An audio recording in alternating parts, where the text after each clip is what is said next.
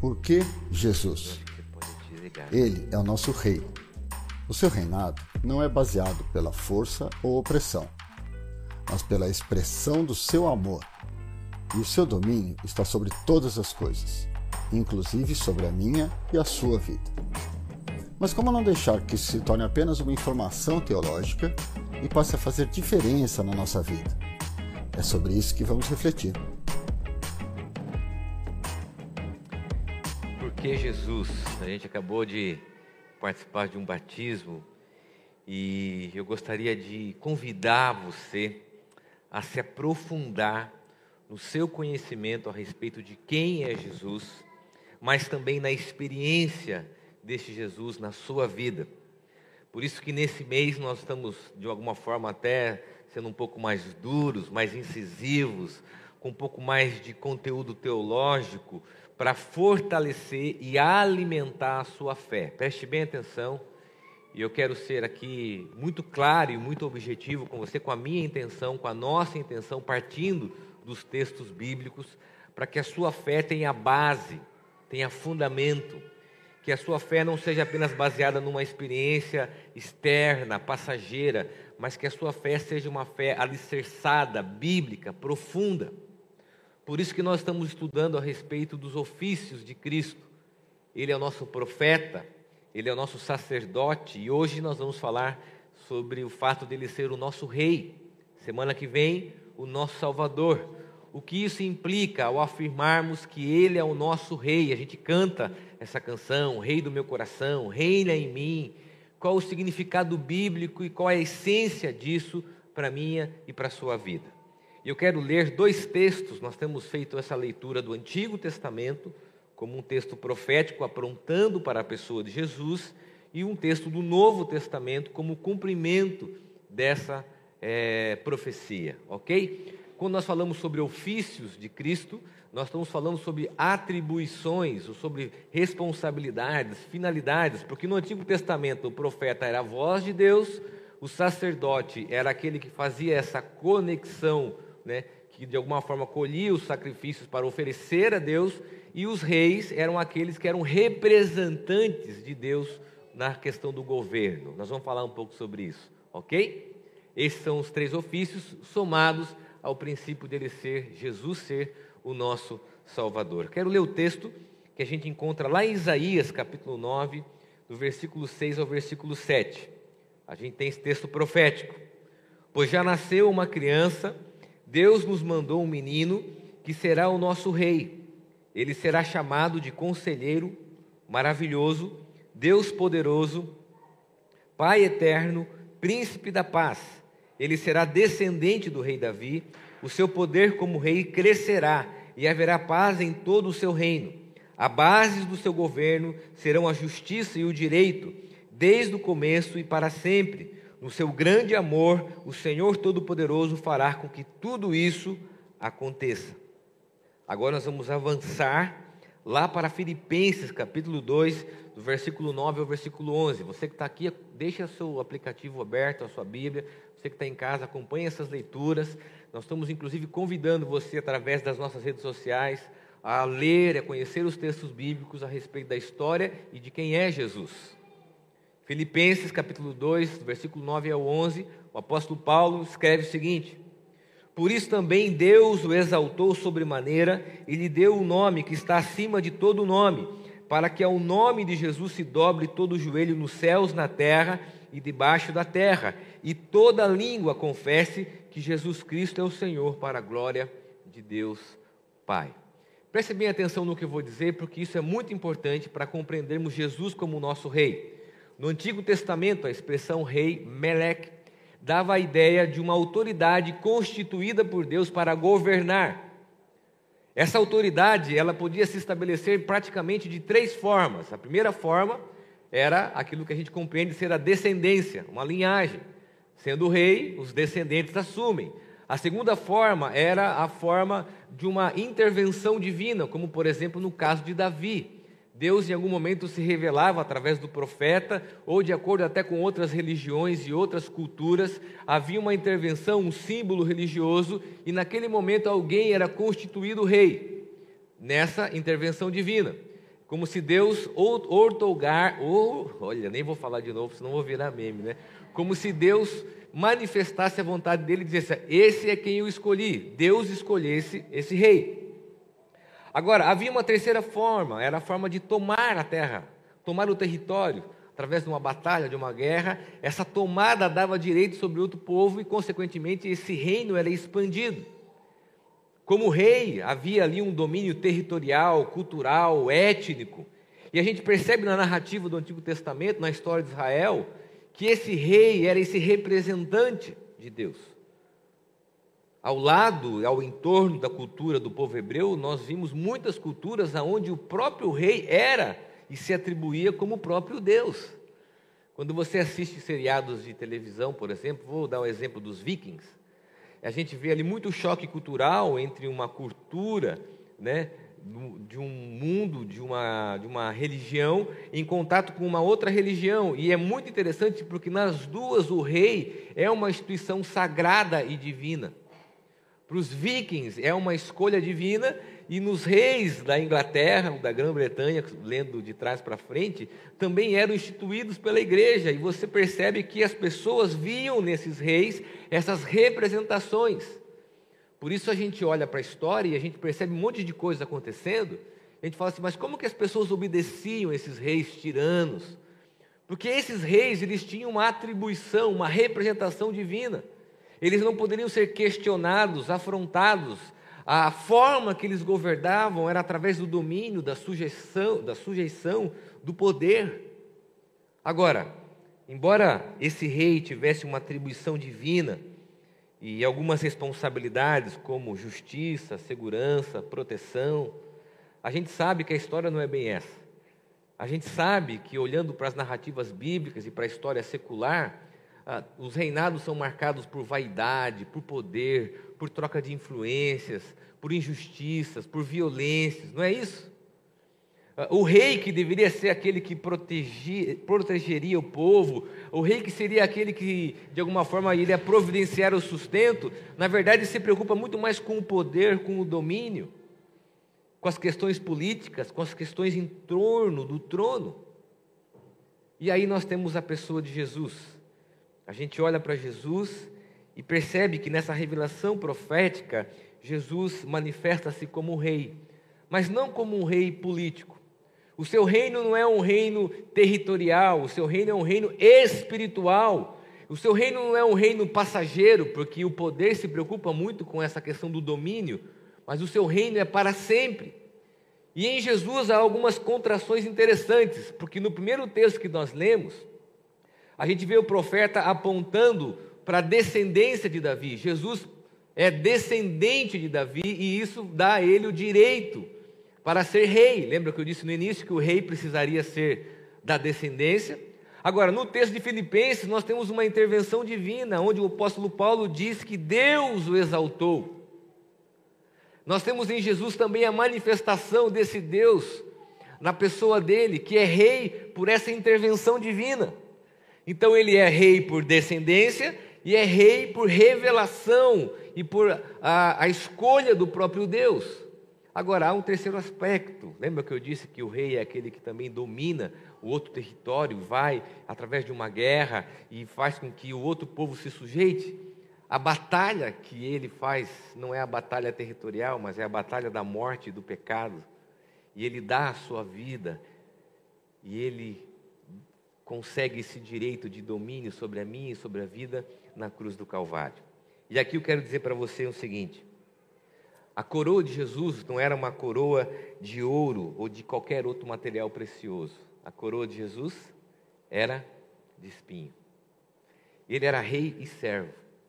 Assim como ele era o profeta e a mensagem, o sacerdote e o sacrifício, ele é o rei e o servo. Vou repetir isso porque isso faz parte de um ensinamento muito importante. Ele era o profeta e a mensagem, ele era o sacerdote e o sacrifício, e ele era o rei e o servo. Agora, a sua coroa não era de ouro, a sua coroa era de espinho. O seu trono não era uma cadeira, mas era uma cruz. E o seu reino é um reino espiritual. A sua glória não era por uma batalha, mas pela ressurreição. E ele inverte os valores, ele nos coloca diante da revelação de que ele é o rei, mas não conforme esse mundo, mas conforme o reino espiritual. E aqui nós temos três lições importantes. A primeira delas, que como rei, Jesus apresenta o reino de Deus. Não os valores do mundo, não os valores da cultura, mas os valores que são colocados como a expressão do reino de Deus. Na vida e no ministério de Jesus, a gente vê a expressão do seu reinado baseado, por exemplo, na justiça, na graça. Diferentemente dos reinos marcados por corrupção, busca de poder, ascensão, até mesmo busca de atender expectativas políticas, porque Israel esperava que Jesus fosse esse libertador, mas ele não é, ele é diferente. Ele também não vem dividir privilégios, Jesus expressa equidade e justiça, aonde ele é o servo e o rei ao mesmo tempo. O reino de Deus traz novos princípios éticos, estabelece a graça, não o esforço humano. A graça sobre a minha, sobre a sua história. O N.T. Wright diz o seguinte: olha que forte nessa desconstrução. Às vezes a gente ouve algumas músicas mostrando Jesus como um rei, como um guerreiro, mas não é isso que a Bíblia apresenta. Olha o que o N.T. Wright diz. Os poderes, os poderes dizem que a liberdade de Israel virá através da espada. Jesus diz que os que vivem pela espada por ela morrerão. Os poderes dizem que César é o rei do mundo e Jesus proclama o reino de Deus. Preste bem atenção no que eu vou dizer aqui. O contraponto do reino de Deus são os valores dos reinos dos homens: vaidade, poder, influência, guerra, ganância, inveja. E o outro contraponto é o reino das trevas morte, destruição, violência, prostituição. O reino de Deus é o inverso a esses valores estabelecidos pelos reinos dos homens e pelos reinos das trevas. E aqui a pergunta e a reflexão que eu gostaria de fazer para você, de uma forma muito intensa e honesta. Nós vivemos de acordo com qual reino? Se Jesus é o rei da nossa vida, se você canta isso, se eu canto, e se a gente declara que Jesus é rei, qual reino nós servimos? Nós vivemos de acordo com qual reino?